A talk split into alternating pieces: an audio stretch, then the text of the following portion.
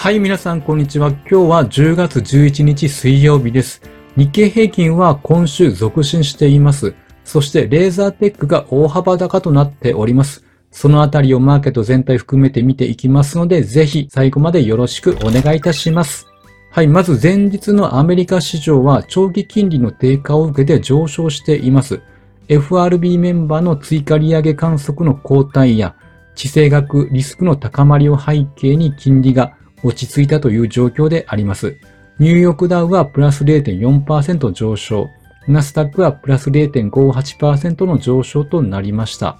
このところ金利上昇が株価の重荷になって下げていた分、日経平均は昨日は大幅高となりましたが、今日は0.6%の小幅な上昇となりました。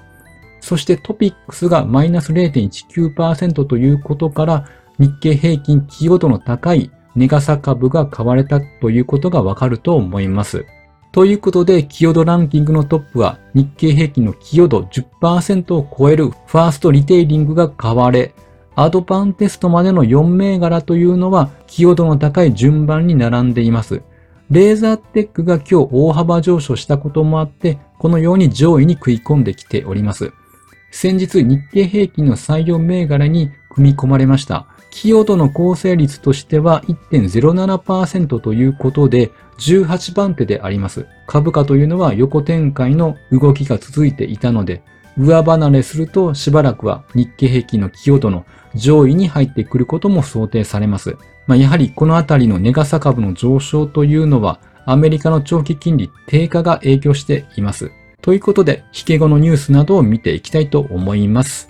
はい、まずイエレン財務長官がソフトランディング予想維持という報道が出ました。長期金利上昇場面ではソフトランディング説が微妙かもと囁かれていましたが、労働市場の底堅さや賃金上昇圧力の緩和を踏まえて、米国経済の基本シナリオはソフトランディングだと依然考えていると述べているということなんです。新しい懸念事項としては中東情勢が挙げられますが、世界経済の見通しを大きく左右することはないという見方を示しています。またこのハマスのイスラエル攻撃にこのイランが関与したという見方もあるんですけれども、そういった証拠が出た場合にアメリカがイランへの制裁を強化するかどうかについては、現時点で発表すべきことは何もないということでありました。ということで今のところは大きななんとかショックにはなっていないんですけれども、このイランの関与の件ですとか、あともう一つ、アメリカ政府機関の閉鎖の件も一時的に回避できたばかりであります。予算の執行は11月17日までとなるために、それまでに新たな会計年度23年10月から来年の9月30日の正式な予算を成立させるか、またはつなぎ予算を再び成立させるかというのが必要になってきているわけなんです。なので、金利低下で株高方向になっているわけで、その他にはまだ懸念事項というのは多いので、まだ楽観視できない状況であります。そんな中、高派のボーマン理事はインフレ率を FOMC の目標水準まで低下させるには、金利をさらに引き上げ、しかも従来予想よりも長く高止まりさせる必要があるかもしれないという考えを述べています。最近の物価は改善傾向にあるけれども、FOMC の目標である2%を大きく上回っていることや、労働市場は依然としてタイトだという指摘を示しています。まあ、確かに先日の雇用統計の雇用者数は想定よりも上離れしました。ただ、ボーマンさんの2日の会見の時には、複数回の利上げが必要になると述べていたので、それに比べると今回はやや高派的ではないような印象ということなので、12日の CPA の結果を受けての見解も注目されてくると思います。ちょうど FOMC 前のこういう時期ですね。FRB メンバーから金利についての高派発言が出て、それで株価が下落するということがよくある期間なので、FRB メンバーの発言の影響力が大きい時期であります。ということで日経平均のチャートを見ていきますと、今日は31,936円、プラス189円高となりました。火曜日、水曜日と上昇に転じています。昨日はプラス751円高でありました。で今日は一時3万2000円を突破した場面もありました。先週の金曜日、雇用統計後にアメリカ市場は上昇に転じ、その流れを引き継ぐことになるということはまあ分かっていたんですけれども、ただ週末に地政学リスクが出てきたので、どうなるかと思いきや、今のところは株価下落要素にはなっていないようであります。確かに原油は上昇しているんですけれども、長期金利が低下しています。まあ、低下というよりも一服といった方がいいかもしれません。それと日経平均は安値をつけていたので、ショートカバーもあったと思います。そういったこともあって上昇に転じてきているということかと思います。とりあえずはずるずると下げずに反発してくれたということは安心感につながりますが、6月以降まだ高値を上抜けていないということなので、あとやや右肩下がりのボックス相場が続いているので、いつどちらにトレンドが発生するかといったところだと思います。こちらが日経平均の騰落レシオであります。11日は86.22まで低下してきました。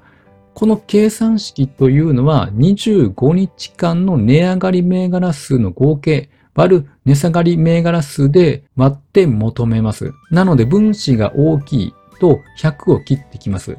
一般的に120%台に上昇した場合は、加熱感からそろそろ調整が入ると言われ、70%台に下降した場合は、目先相場は底入れし、反発するシグナルと言われています。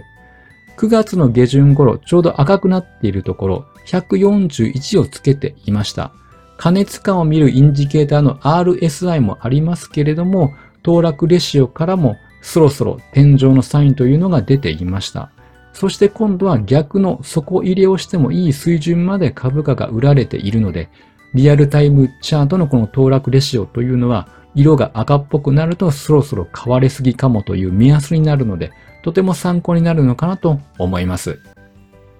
はい。では今日の注目銘柄としてレーザーテックを見ていきます。今日の株価は25,630円、プラス6.33%と大幅上昇となりました。一気に25,000円を上抜いてきています。そして明らかに5月以降のボックス相場を上抜いてきていますので、ここからの上昇にも期待が持てそうかなと思います。そしてこちらが23年以降の価格帯別出来高のチャートになっております。レーザーテックのここ最近の上昇は需給面も影響していると思います。一番多い出来高というのが2万2000円前後であります。これより上を見ると高値での出来高というのが非常に少ないので、上値近辺でのしこりが少ない状態なので、非常にこう上がりやすい状況かなと思います。